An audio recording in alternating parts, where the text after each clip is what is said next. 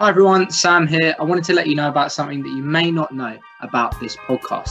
I have set up a supporter page for listeners to show their support in different ways other than sharing and reviewing the platform. It's called Buy Me a Coffee, and what that allows supporters to do is to donate to the podcast. As many of you know, this podcast is available on Spotify, Apple Podcasts, Google Podcasts, and Stitcher, and lots of other platforms as well. And there is no paywall attached to it. Now, to get our amazing guests on, it does require a lot of work, and I know that so many people appreciate it. So, if you are interested in donating to the podcast, please head over to buymeacoffee.com forward slash crickcastpod. Thanks again for your support and enjoy the episode. Hi, everyone. Welcome back to Crickcast Pod. This is the podcast that offers the personal side behind the persona of world leading athletes and performers. I'm your host, Sam Crick, and this week we are doing the Road to Euros series. We've got another very special guest. Please welcome Jamie Webb. Jamie, good afternoon. How are you?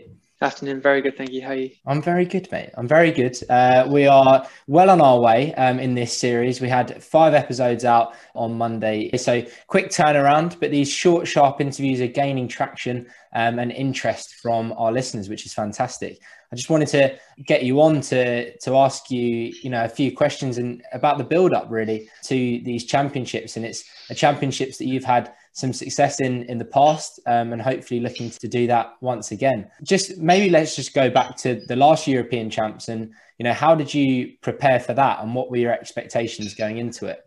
Um, I mean, obviously very different. I came into the last champs, I think I was ranked somewhere like 12th, 13th, 14th on time that year. I'd I went in, you obviously expect yourself to try and perform um, at the highest level, but I kind of went in that if I'd got through the heats, that was probably what all that people were expected of me. So it was a very different pressure. It was just one where I expected myself to perform. And, and once I got through the heats, it was kind of just go and run, you know, there was no, there was no, I guess no one else expected anything. Um, but yeah, so th- this time's going to be a bit different. I, I go into it with the fastest time on paper.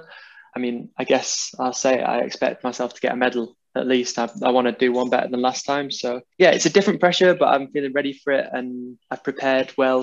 I mean, everything's gone as well as I feel it could have. So yeah, I'm really looking forward to it. Yeah, and obviously you guys running an exceptionally fast time um, indoors, that 144.5. So you know what has changed in the last couple of months, or maybe this whole period in the last year that has prepared you so well to run so fast indoors and and get you ready um, for these champs? To be honest, I've taken a. I obviously I missed last summer um, through injury, so I off the back of I'll go back to off the back of World Champs in Doha.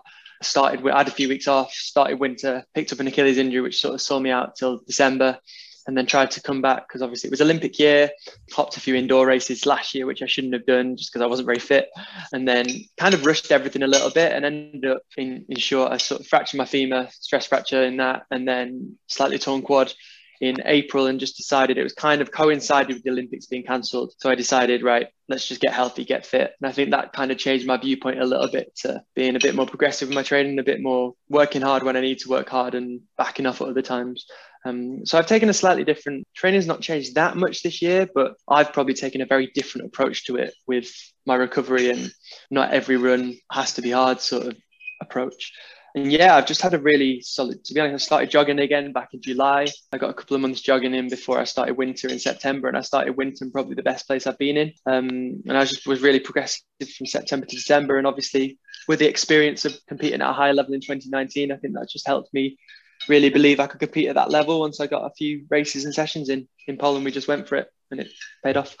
Nice, absolutely, it definitely paid off. And you know how how important is it to to get those um, that that hard block of training in because you know I mean lots of people have had sort of a lack of races actually. So does it help with with actually less races to focus on those specific ones, um, or would you have preferred to have a few more races coming into the champs? I think I was pretty lucky. I've ended up getting all the races I kind of wanted.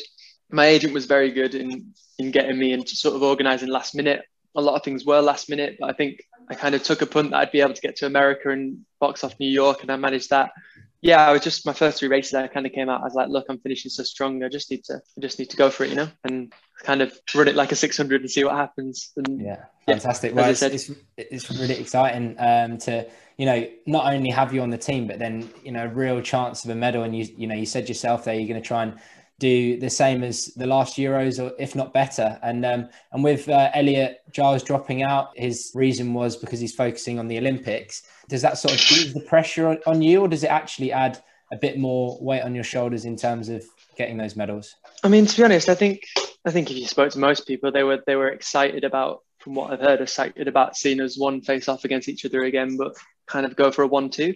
Yeah, I mean, the way I see it is, it doesn't affect me that much. You've still got to race everyone who's there, and there was always going to be a race off. I guess technically on paper it makes it a slightly weaker field, um, but there's still you've still got like Bosse in there who's who's like world champion yeah, in 2017. Champ, You've yeah. got two crew, two crew came third at the world champs in 2019. You've got Adam Kszczot, who's I think he's won two world indoor titles, and he's actually defending world indoor champion on home soil.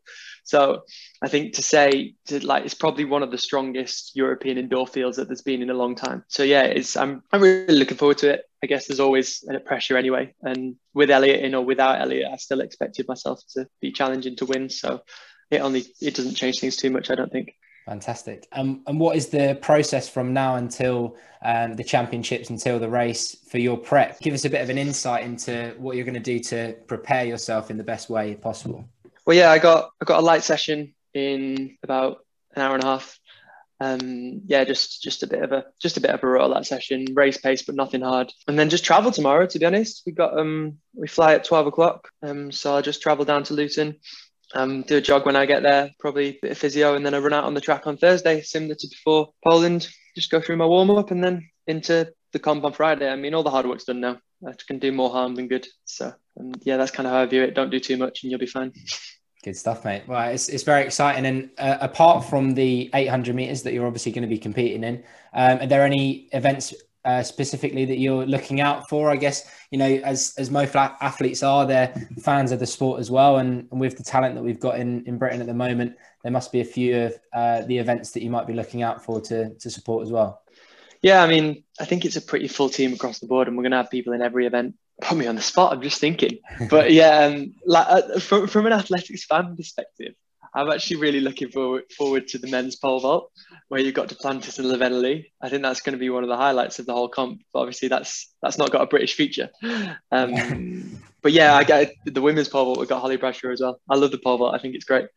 But yeah, just just thinking through. I think I think the, the beauty of the Europeans is you get the odd standout, but I think everyone's in with a shout of a medal in nearly every event, even the people who aren't quite ranked there, like what I did a few years ago. Like everyone can go in with a shout. I think the women's 800 again being biased. The women's 800 is so wide open. We got some real youngsters in there and yeah that'll be a really interesting one to watch um, tactically how people sort of handle it because like Keely Hodgkinson obviously ran a ridiculously quick time. But then yeah tactical racing is always different. So I think I think I think it's going to be great racing across the board to be honest yeah, it's going to be exciting for us spectators over on British soil and, and watching you guys, you know, compete to the highest level. And uh, we wish you the best of luck. And Jamie, thanks very much for getting involved. If uh, people want to follow you on social media, a bit more of the build up, where can they find you? Uh, Jamie Webb 800 uh, on Instagram and I think on Twitter as well. Exactly the same.